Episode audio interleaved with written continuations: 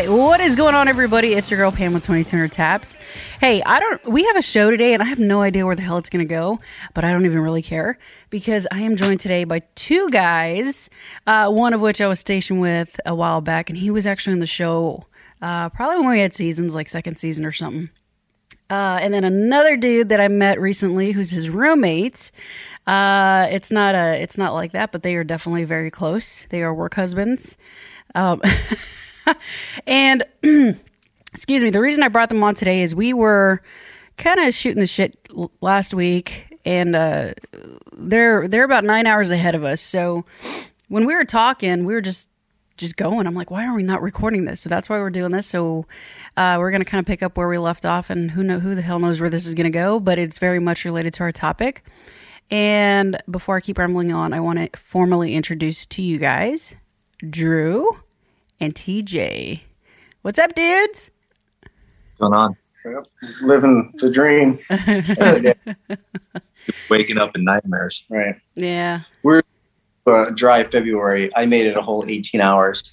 Uh, hey, I made seventy. You did, yeah, man. yeah. I didn't even make it that Uh, long. it, So it was good. It was cheers to sobriety for 18 hours. Hmm. Cheers as they down their whiskey and I down my coffee. well. Uh, I have a coffee cup that says on the outside "might be whiskey," so Oh my god. Well, hey, thank you guys for joining us. They are actually in a undisclosed location. We're not going to give away their their uh, location because it's called OPSEC, and there's a lot more other stuff there that they won't even share with me, and I really don't want to know because I don't want any FBI or anybody tapping on my door. So, with that, they are currently active duty, and that's why I said that. Uh, but they have definitely dealt firsthand what it's like on the inside with mental health. And uh, you know, Drew, go back to Drew's story. Like I said, season season two had him and his wife. Um, Drew lost his father-in-law to suicide, and after talking uh, to you, TJ, you know, and and Drew last week, we were just literally kind of sharing our own experiences. So I um I'm glad you guys joined in uh, are joining us. Excuse me, it's like eight o'clock my time. Feels like eight, but anyways, um I just you know the table's open, dude. The floor is open. We're just gonna like I said, shoot the shit and kind of see where it goes. How about that? Check. All right, cool. So with that, we I mean we were all talking about our own stories, our personal experiences. So let's kind of pick up with that.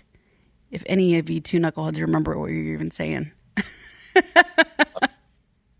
That that was so many sleeps ago. Oh man. I know. Well, I know. I, like we we we talked about Cruz, and um, Yeah. uh, a lot of uh, a lot about uh, the individual that really pushed that. Like, granted, Cruz did what he did, but uh, he was definitely pushed to the extreme by. I ever see that motherfucker? And for those that the, for those that don't know Cruz, pick them up to speed. The short, short version of who he was to you. Uh, short story long or long story short, uh, Jonathan Cruz was a uh, gunner's mate uh, in, in the Coast Guard, and uh, him and I we, we were friends in North Carolina uh, for about. He was there for about two years, and we we continued to be, be distant friends. Um, good guy. Always always wore his his emotions on on on his on his cuff, as it were. Um, just always wanted to do the best he possibly could. He was he was definitely a performer type individual, um, and he moved down to Key West and got stuck on an FRC, and ah, I think it was like right out right around like their six month inspection, Yeah. their their their their forming inspection or stand up inspection, whatever that's called. Yeah. 'cause this is when they were just starting to pull in Yeah. and get that Uh, program started. Yeah, he was So he was just put under a, a bunch of synthetic stress that he just didn't know how to cope with and thought there was a better plan to no longer burden anyone and checked a pistol out of the armory, went out to his 4Runner and you know Jackson Pollock the interior of his car. So So he did it. He actually did it with uh, an issued firearm.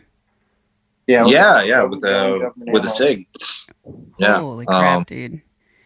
Yeah, it the, that thing got boxed up, shipped out to Crane, Indiana, and it, as far as I know, is either still in possession or is uh, waiting for destruction. So, So let me ask you this, TJ. You're did you know Cruz personally? So I had kind of like a weird sixth degree of separation from him, where I went to A school with his brother. Um, oh, okay. Went to A school with his brother. I went. I worked for the warrant officer, who was the first gunner to find out what had happened through a phone call from the uh, commanding officer on that boat. Within like minutes of occurring, uh, and then one of the guys that, that a good buddy of mine was in Seattle with Cruz relayed the story of, of how, or with, with Nate, I should say, relayed the story to me. You know, they called Nate in and to the Chiefs mess, and Nate said he already knew. It's like my brother killed himself, didn't he? So he, You know, so he was kind of separated from it, but it was knowing his brother and his personality. Um, I assume that, that you know Nate and John were pretty similar, where they were both go getters. Uh, Nate's still in. I even uh, I almost met him uh, when I was stationed at the academy. He was going through OCS, so he went to the dark side.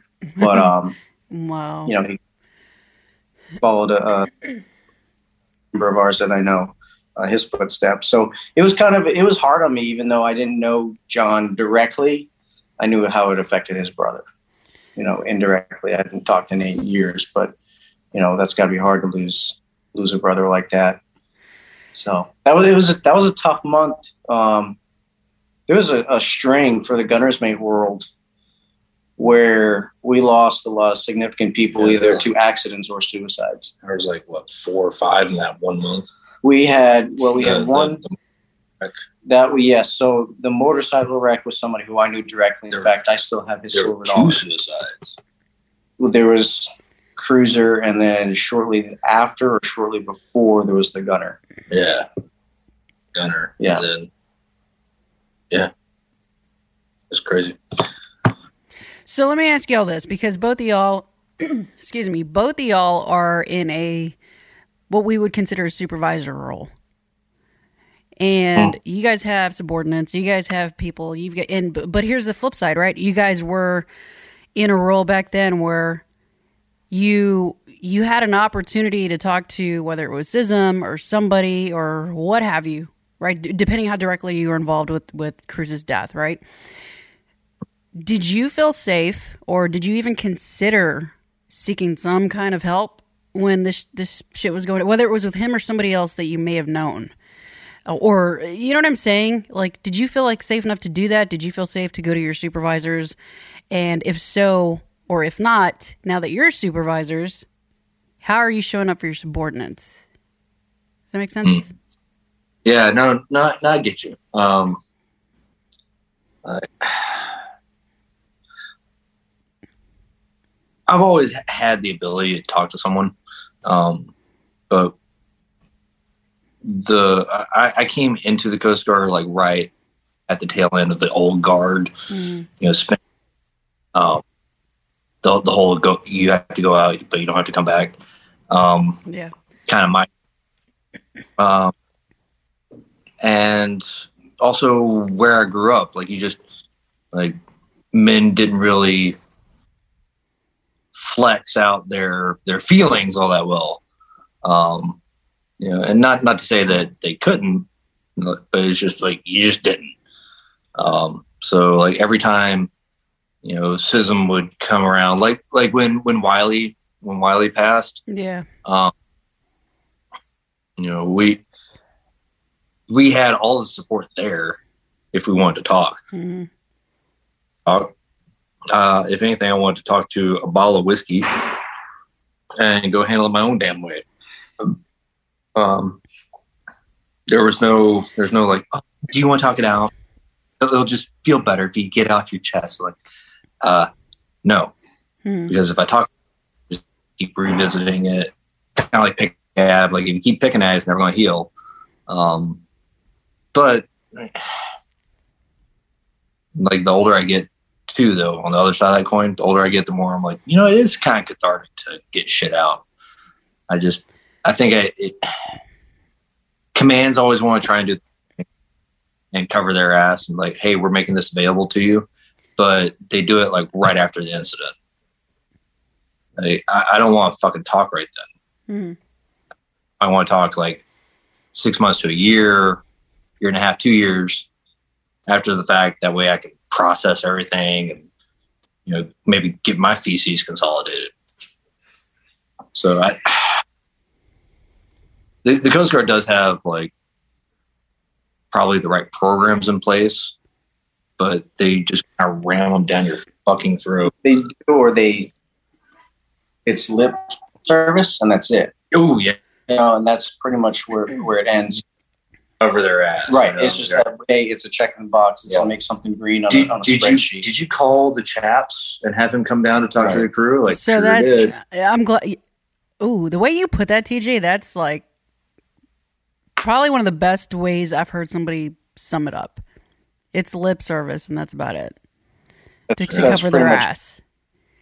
Now, where my perspective of the employee assistance program comes from personal experiences, I've been in it pretty much on, on the regular uh, every couple of years. Something usually comes up uh, since 2010, whether that's divorce one or divorce two, whatever number that you're up to.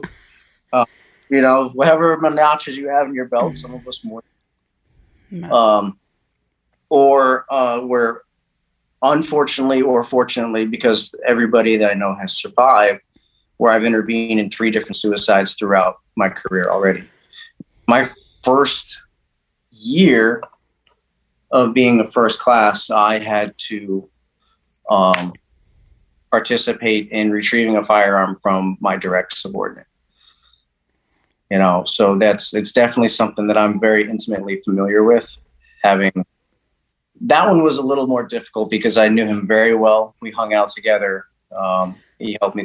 Mike, that was going on time, and uh, and that was kind of a. We got through it, and I made sure to point him in the right directions. That you know, where I didn't, I had a little bit of guidance, Mhm. able to give him a lot more guidance than even I had. You know, when I was a GM three, GM two, going through going through crisis. So um, I know two of the two out of three of the people that that I intervened with, they are still serving and are still in um, a very productive life and will probably continue to. So it's not. No, I'm not going to say that they'll never attempt again. Something else kind of push them over the edge, but at least I know for the time being, um, they were perfectly fine. And the first person that I intervened with, they were um, they got out of the military, and as far as I know, are still living a very productive life. So, um, suicide is e- easy for me to to joke about. You know, my favorite joke is, you know, you want to go paint the ceilings like Michelangelo or Kurt Cobain. Uh, that's my go-to one. Uh, but you know, I, it has been something that I've dealt with, and uh, I do take it serious when someone says, "Hey, this is what I'm thinking about doing." Where if the signs are there, some will perk up and like, "Oh, this is this isn't a joke. This is serious. They Mhm. they need some help." So it sounds like between you two and actually all three of us, it's more than just lip service. We've all, I mean, Drew, I think about your story. TJ, I think about what you've shared with us already. And I'm just like, fuck, dude. Like this is what this is what this is how we can give back through our own traumas, right? And our own pains. It's like, dude, we- I've been there. I get it. I know you're hurting. It doesn't have to end up that way, right? But it doesn't mean, and this is what we were talking about last week. Ah, light bulb. It doesn't mean it ever goes away for us. And we have our own things. And you guys, you can take us as far as you want on how you want to share this because, hey, this is a worldwide podcast. Who's going to hear it, right? But if you feel safe enough to share whatever, we're here, you know? And I know for me personally, if I hit those dark spots again, it's just like, dude, I'd rather not be here. You know, I'm not going to sugarcoat it. Like, it never freaking goes away, ever. Yeah, yeah. It, especially like being over here, nine hours away. Right. Um, you know, my my my wife and kids are literally like my grounding point. They're they're they're the ones that I like keep coming back to. I don't want to upset. You know, I do have like my dark moments of like, man, let's just hit that permanent checkout button, you know? And yeah, I always think about like, well, shit, do I want to do to my daughter what my father-in-law did to my wife? Do, do I want do I want to do something extreme to my wife who already lost her father to suicide, who'd been exposed and been around suicide? You know, do I want to do that to her? I mean, how how how bad is that going to jack her up? And something that I I, I, I told my wife uh, a few years ago was um, I live my life for ghosts. What I mean by that is like looking back at my at my grandfather, my and my grand grandmother, and all these people that had passed away in my life that really meant a lot to me. You know, just thinking about like, would they be proud of me? Like, am I doing the right thing? Like, you know, just trying to like live for ghosts. And finally, I got to a point of wanting to live for myself. And now I want to live for my kids. Um, so yeah, I don't want to screw my kids up because I'm dealing with a temporary situation and take a permanent solution to it. Um, and oddly enough, and it's it's a complete rip off line of Lethal Weapon, but like you know why I don't do it, man? The job, the fucking job. I'm like, yeah, because Oh, I thought maybe I'm getting too old for this shit. I am getting I thought that was gonna be it. Yeah, no, like uh Mel Gibson tells uh Danny Glover like the reason why I don't put bullets in my head is because of the job. The fucking job, man. Like that's kinda like I I I, I do it for the job. I mean I also do it for my kids and my wife, but like what would I by me just peeling my muffin cap back what would that do to like some like GM3, GM2? Like, oh fuck, like you just couldn't handle the stress. Right. Am I going to be able to do it? Or, or, or maybe they'll have like a complete and total opposite reaction, like pussy. Which is Yeah, yeah. I hated that guy anyways. Like, I, I don't know. But it, it's Uh, it's funny you say that though, real quick, because a couple days ago was the, the two year anniversary of a death. One of my mentors, who survived his first suicide attempt, got back in the ring. He like fought his ass off for literally thousands of people. Helped me take it off the table. He ended up committing suicide two years ago. And let me Yeah. tell you, when when your mentor or supervisor in this role, right? When somebody you look up to that helped you fight your own demons and heal from it, when they succumb to their own, let me let me tell you, that is a mind fuck in Yeah. and of itself. Because it's like, well, if he couldn't make it, am I going to be able to make it? Just like you said, and it's it's so crazy, dude. It's so free. Like the human mind is freaking crazy. But with that, TJ, you let me ask you: Do you have any kids by chance? No, not not Thank that Christ. Not that I didn't know. reproduce, right? No. So, so let me. Uh, grab. Yeah, okay. But I can do it later. Oh, Yeah. do you want a Disaronno or? Well, yeah. Oh, oh, they're, the damn- they're they're topping off their booze. He's Oh, Yeah. That means these questions need to get a little bit more spicier. No, um, while he's getting you your drink, Drew was talking about how he he's chose to fight for himself and live for himself, and now he's living for his kids and his wife.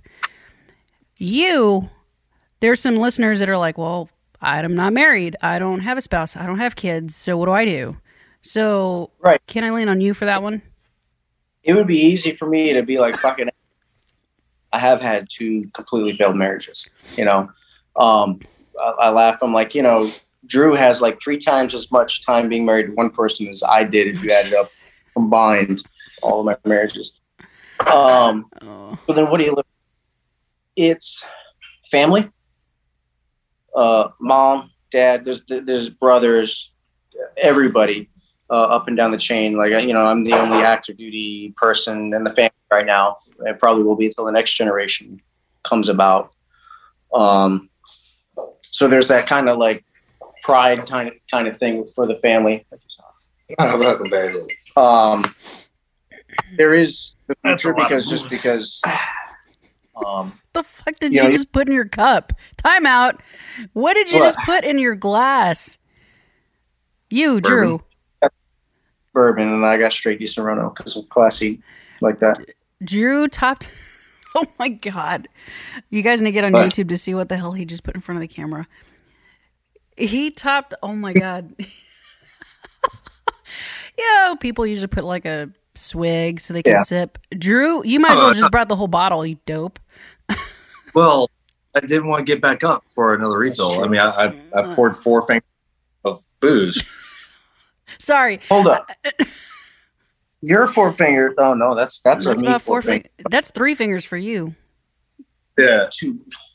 Holy shit! yeah. Is that your bad hand? No, no. Oh, that there it is. Steady as a rock. yeah, but this is one shoot with. No, that's fucking. Oh my god. Sorry, sorry, I didn't mean to interrupt you, TJ. You were oh, saying? That's a. Um. So for really, it's like family and family. Be blood related. It can be um, if you're in a service or some sort of an activity, a club, an organization like that, community. That can be your family. Yeah. Um, there's been whether whether either um, either either whether it's a, a community like a community like some of the online stuff that I participate in um, that's military oriented, but it's still you know they're it's, it's like Soylent Green. They're people too. Um, you just got to find a, a group. Even as an introvert myself, I have to find a group of people that's like, okay, I can't let them down. You know, um, and then if let's just say let's go crazy and say I'm the world, you're the only person alive on the planet, I would still find a way to live just because I had a raw spite for Mother Nature and be like, fuck you, I'm gonna live as long. as I can. I think that that is thing keeps me going more than anything else is just spite of like, no, I'm gonna see how far I can go. Like my great grandmother made it to 103, I'm gonna make it to 104. Highly unlikely being the male in the family. Dumb shit I do, but that's you know that's kind of the goal. I think I think we just found like the title of this uh this video. What is it? Giving the middle finger. Giving what? Giving Mother Nature the middle finger. you know Hang on, I'm gonna write that. I like that. Giving Mother Yeah, Nature right? the middle finger, dude. I like that. I'm not I, I have no problem using pride as a as a means of just surviving.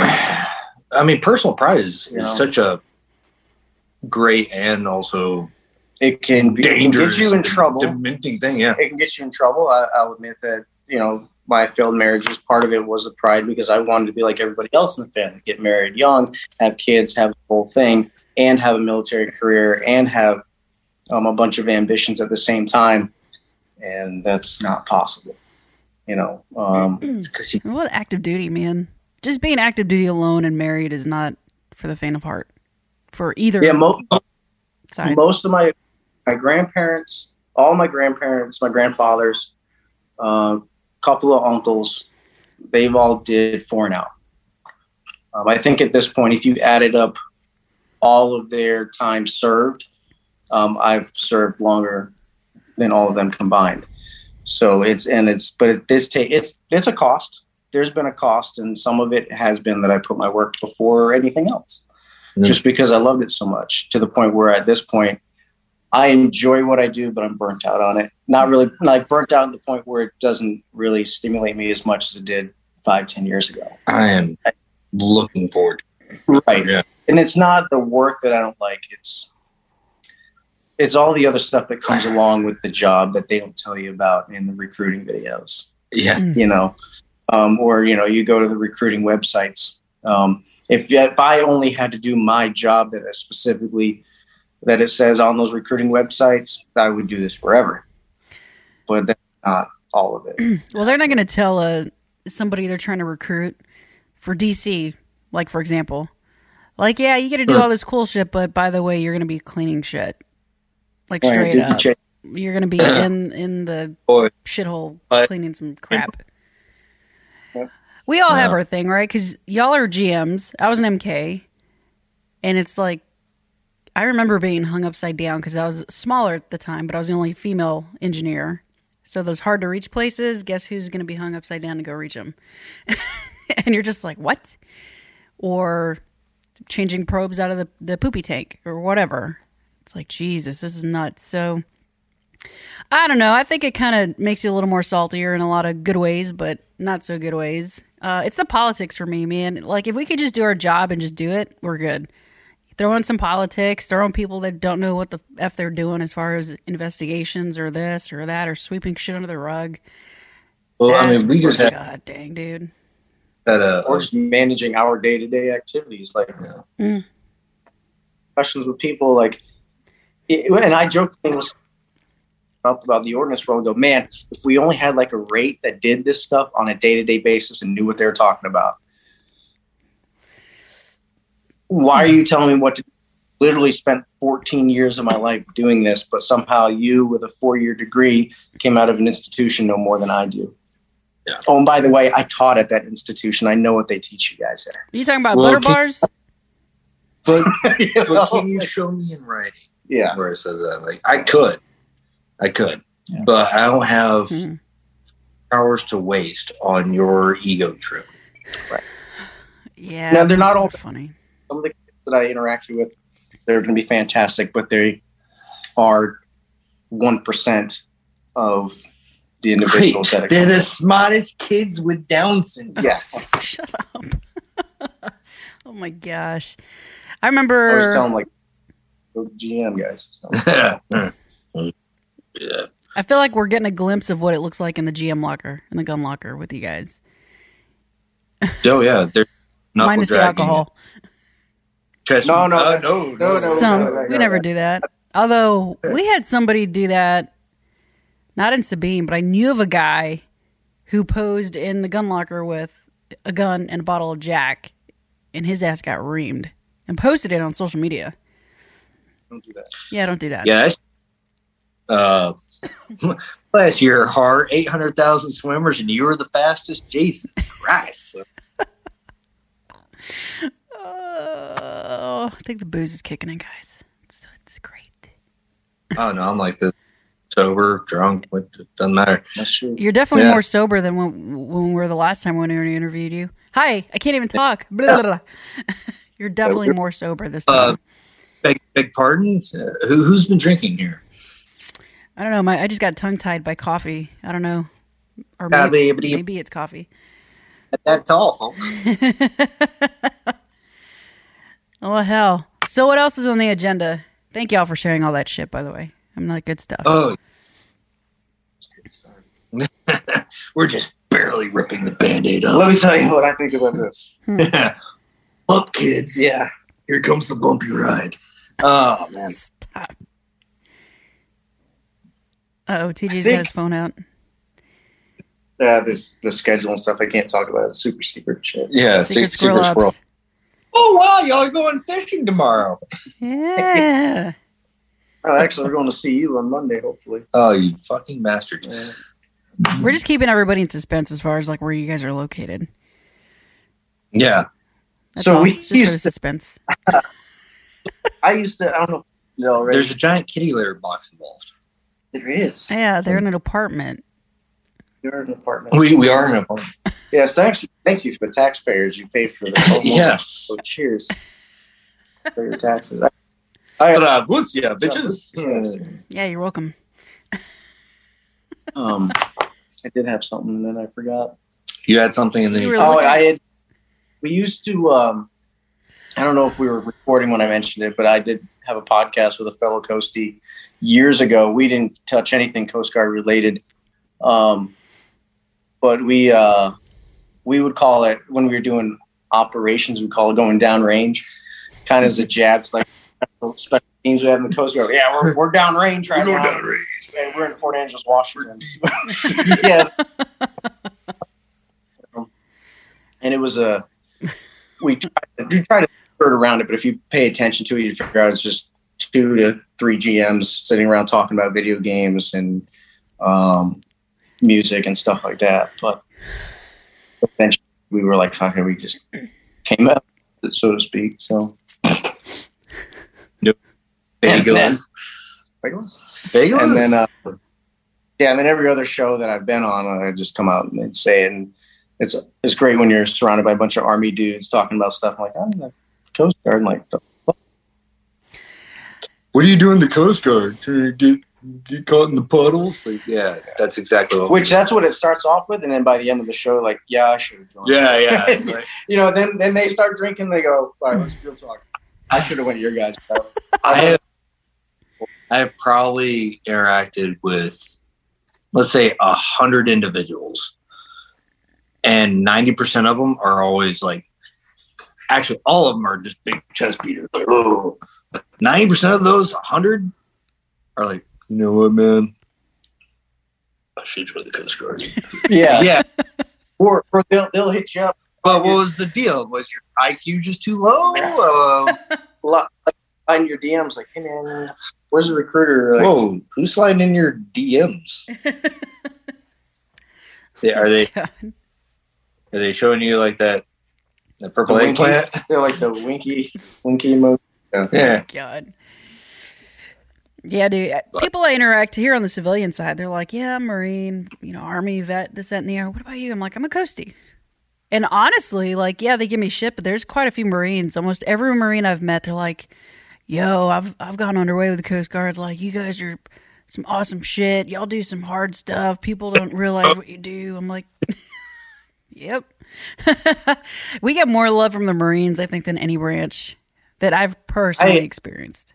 Oh yeah. Well, dude. Although I mean, I, I noticed younger Marines don't understand as much as older Marines. The older Marines are always like mad props, respect. The younger Marines usually give you a hard time until the older Marine comes over and cleans the shit up. yeah. I've, I've that lately. Fucking pussy couldn't serve a real branch. Like actually, yeah, and then here comes Staff Sergeant. Mm. The correct. Well, gun fuck you up. So I'll see y'all later. I had a, a Vietnam vet Marine. We were, I don't know where I met him, but we were talking, and he's like, I, I was like, you know what pisses me off is when it's like people don't hate us because we're not combat oriented, right? The air quotes combat. He looked at me, he's like, you know what, kid? He's like, you might not be combating the enemy, but you're combating somebody else's enemy. I was like, for somebody that did a lot of SAR, I was like, eh, yeah, who in their right mind wants to go out in 10 to 20 foot seas to go help somebody? Or hurricane force winds? Na- who wants to do that crap? You know, world renowned as being mother of nature, and she's a bitch. Mo- yeah. If you if you think you're gonna beat Mother Nature, you're sorely mistaken. Hey, that falls into the giving Mother Nature the middle finger title that you threw at me. Hell yeah! I think you're onto something. Wow. Anyways. Smart. I actually was fortunate enough to share a beer with a uh, Coast Guard combat vet from Vietnam. No Um, shit. we were when I was out, out in Port Angeles, and they had the Vietnam, the mobile Vietnam wall going Mm. around. We did the color guard event for them, and uh, all the other members of the color guard team were like, "Oh, we're going home." But I was like, "I'm going to take this opportunity." And uh, he was a became a, a YN eventually, but I think during the war he was a fireman or a seaman or something, and he was on one of the 82s that went over Squadron One. oh wow. Um, Ugh. he had stories of you know he was I don't think he was there, but he was in theater for the Point Welcome event when the Air Force you know mis- mistook us and decided that we were a target. Uh, he was there for that. Kind of you know seeing that perspective from an actual combat vet. Um, I've been fortunate enough to handle some of the guns that we had captured from Vietnam, and brought them back from Squadron One. Hmm. So that that's usually a go-to. Uh, the team that I'd coached at the academy was the combat arms team, and I always brought up stories about Coast Guard going to war. And I always told the students, "I says we have been to war before, we will go to war again." Um, and just always remember that in the back of your mind that we need a small percentage of our force to do that that mission, um, whether it's shipboard or as much as we make fun of our larpers, our professional larpers. It's good to have that capability will, will we be the first team to get called up? No, but it'd be nice to have that capability to go and do uh, do Well, direct action. and we're we're really good experts at at what we do. Yeah. Uh, the the first time I was over, uh, we were we were going up to the Northern Arabian Gulf and guarding Abot and KAAOT. They're these two oil terminals off the uh, coast of Iraq, and we're really good at running small boats and getting them up close and doing boardings.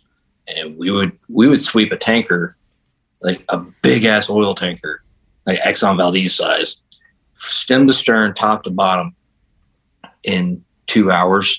And we've looked at everything. And then we're off to the next one. Mhm. doing sweeps doing sweeps um that we're so good at uh our small boat operation that we we sent a team up to uh damn so the most southern port in iraq I'm gonna Google this because it's annoying me that you can't remember. god Huh. I should i should remember. I was there. Um but we or they the the the coast guard ended up training the 101st on how to drive small boats. Like little 25 foot boston whalers. And like hey guys don't fucking put a parachute on it. It won't fucking fly. All right? But we're we're so good at our craft. It's it's the reason why we deploy so far away because we know how to do our job. We're, we're always constantly doing our job. You know, the Army's always training for their job. Marine Corps is always training for their job. Everyone's always like doing these, you know, hey, we're going out in the field for a week. Why? Oh, just for training. Was it Um Kasar?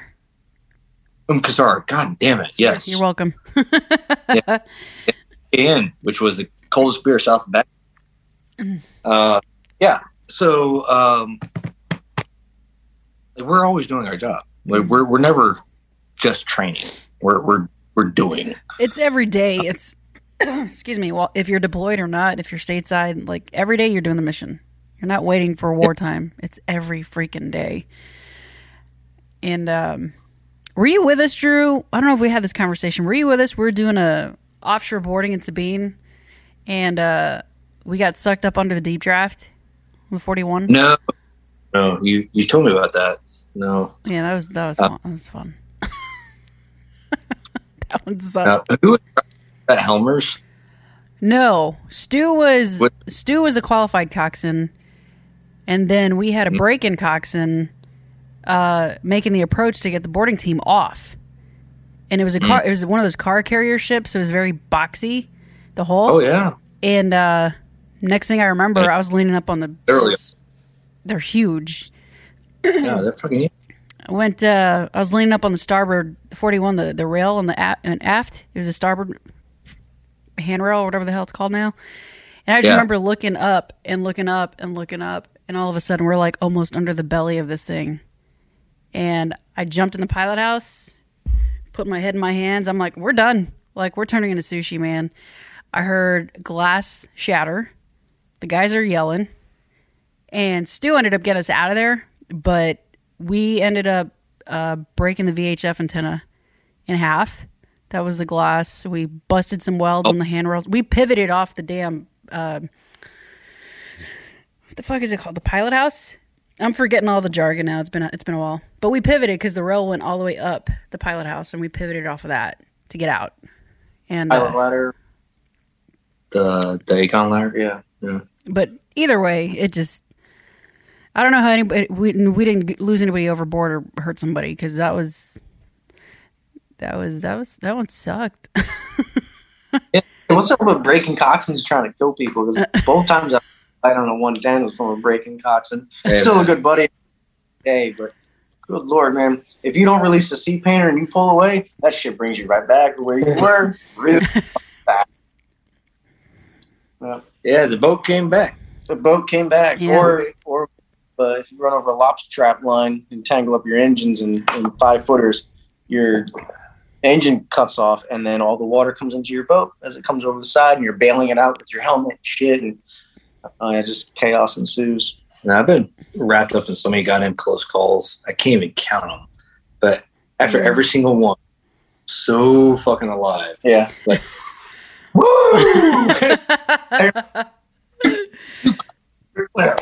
Woo! Like just oh, like all that adrenaline pumping through you, and then you crash, and you're like, yeah. oh, I feel like There shit. go. I can't tell mom about this. yeah, Yeah, we I- had some I good tell- ones. Yeah, mad. freak out. She'll be madder than a T Rex trying to turn off a fucking ceiling fan. T Rex hates push ups. Up some hand grenades. Oh shit. Well, I mean, we could wrap up or keep shooting the shit. As far as the podcast is concerned, I don't really care. I think we got a good bit of uh, what it looks like on the inside. And here's the thing for my listeners: like, this isn't like, hey, this is a Coast Guard problem. This is a this is a military problem across the board. You know, it's a first responder problem. It is it is a human problem. This is all everyone of all walks of life and demographics. And um, man, you're not alone. And we keep saying that, and we keep saying it's okay to not be okay, but it's true. And oh, do you guys watch? Um, excuse me, I got a little gossip for you that's related to this. I just found out, and I don't really like to engage in gossip, but this is kind of juicy.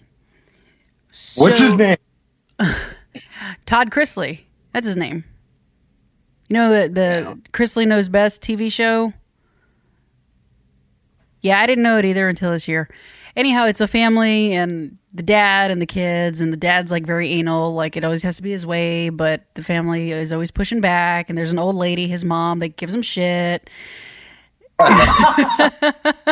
what? I knew it. As soon as I was like, this childish motherfucker's going, mm-hmm. Yeah.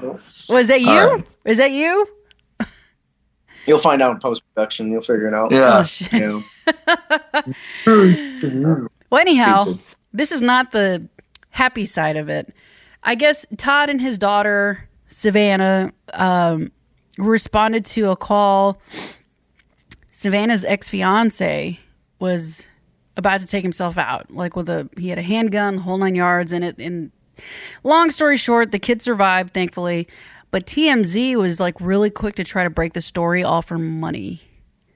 Like they wanted to like create their own narrative for clicks Yeah. and all this crap for money. And the Chrisley family came out with her ex fiance that almost attempted and was like, no, like, this is some basically bullshit. You know, calling out TMZ and the media and all these people who would rather report about the kid trying to kill himself rather than, hey, thank God he's alive and trying to get money off this shit. I wanted to bring that up because this podcast and here we don't have any sponsors, believe it or not. And the more I think about it, I don't want sponsors. We don't want to make a penny off of people's stories. I think it's horseshit and bullshit.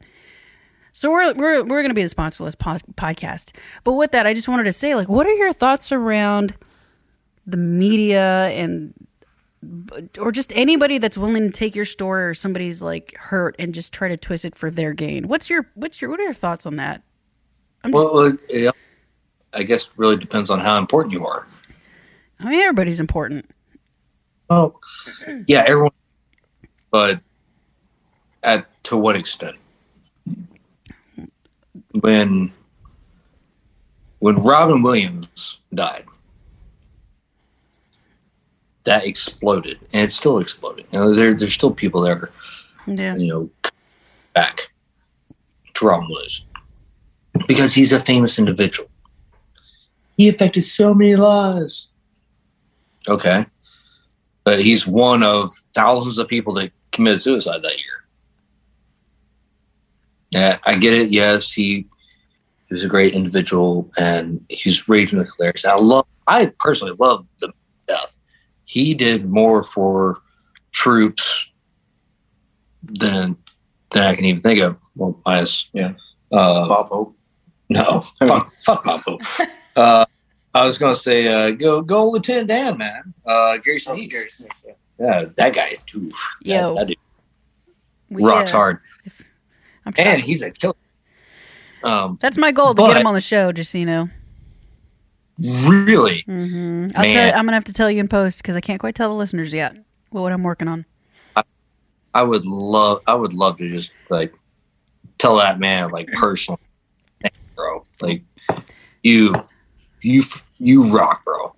Uh, but no, like I think it really, de- it it sounds jacked up, but it really depends on like how famous you are or how important you are.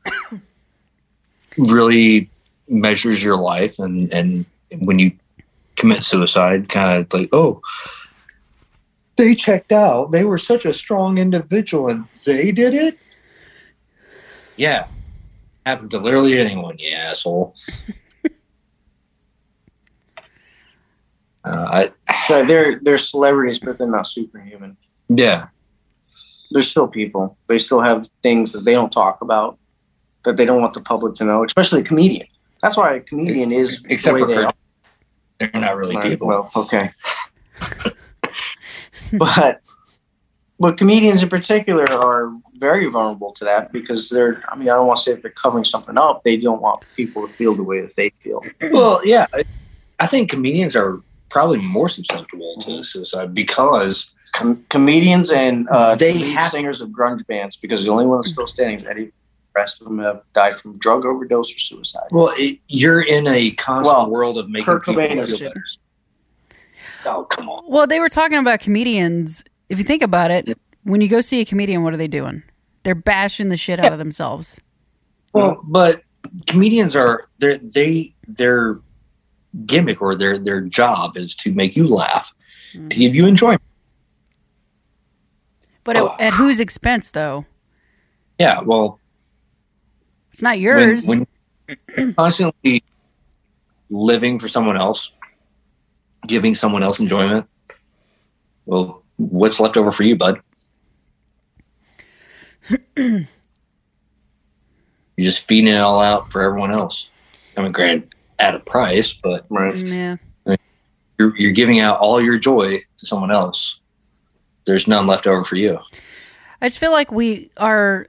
I feel like we've missed the mark as people, as a society, when we look up to celebrities, and we are crushed, or we are like automatically in depression because they die or whatever reason. And uh, to some, I mean, granted, there are some celebrities that are heroes to people, and I, I, get that.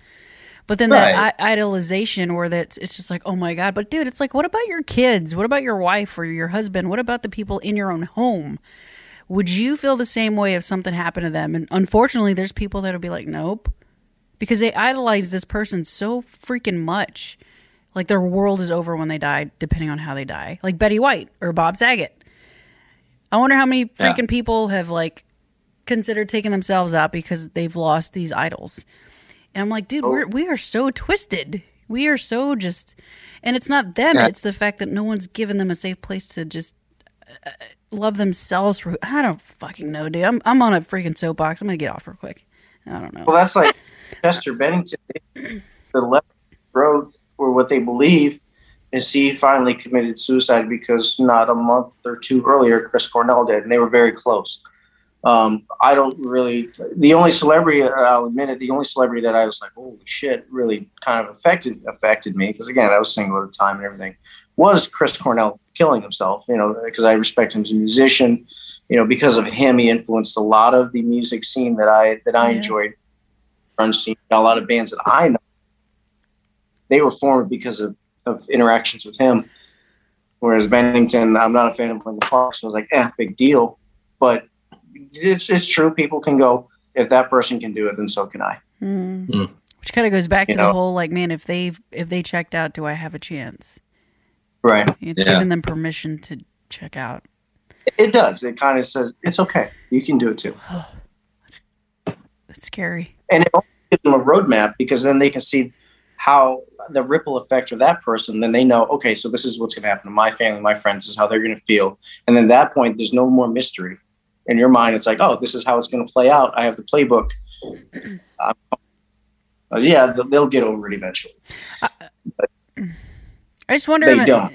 I wonder if in a twisted way, like they see the family mourn and they they really loved him. Like if they check themselves out, if then they'll they think like, oh, then my family's gonna love me. It's I want you know, Now- there's just that really weird thing that our mind does, you know.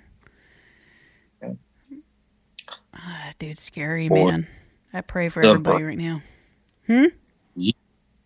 Uh, just the brain, way in which it works, and, and how it.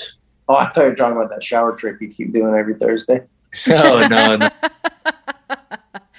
Oh, I don't want to know. Well, I mean, Depends with why. Uh, I mean, passes and uh, uh, all right. Well, do you guys have any last words for our listeners, or any words of encouragement, or just anything you want to tell them?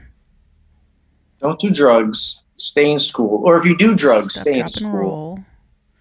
don't Stop, drink drop, and roll. drive, but Don't drink, drive. drink Do the and watermelon. drive. Uh, Yeah, that's what I think so. Uh, if you don't listen Drink. to them. No. Don't listen Right. to them. yeah yeah one of those If you do drugs, do the good ones. Don't be a pussy. yeah weed's okay on the earth it's all right Oh my god. Uh, um yeah yeah drive I just can't get pulled over that's, that's, that's true. That's, oh just uh yeah I t- I'll tell you this. they're joking, kind of. um not really. what I said they're joking, kind of. Not really. no serious talk real real talk um you're not weak you're not you're not you're not pussy you're not anything other than just trying to seek help seeking help is like gathering knowledge and knowledge is power and bros and brolettes not weak for saying, "Hey, I tap out. I can't do this on my own. I need some fucking help." That's all it is. I just need some help. Not saying that someone else is going to take that burden from you. You're still going to have to put in the work. You're going to have to do it your damn self. But you you can't do it completely on your own. You know, seek help. It, it's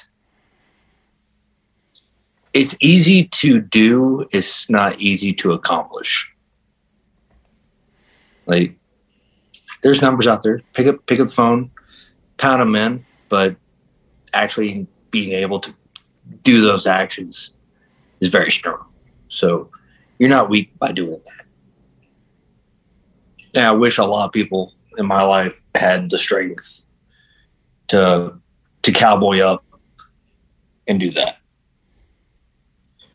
And for me, the, the advice that I kind of like the last straw advice that I give to people is even in the darkest moments, the worst pain emotionally that I've felt in my life, at least I was alive to experience the pain.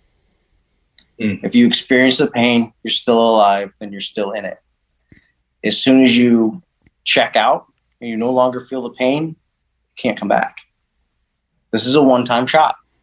Um, so I take comfort, and it's counter to a lot of what people feel, but I take comfort in feeling the pain and experiencing it, whether it's emotional, physical, because at least I'm alive to experience it. Because I have friends, whether it's suicide, accidents. Uh, I have a good friend of mine who was a cop in San Marcos, Texas. He was a reservist. Coasty, who I interacted with um, at Deepwater Horizon, served a warrant on his day off and is no longer with us. And every day I remember, I think, at least I'm alive to feel the pain because Ken can't anymore. He didn't have the choice. Dude, that's pretty sick. So that's that's just what I do. I go, at least I'm alive to feel the pain. I I totally get behind that.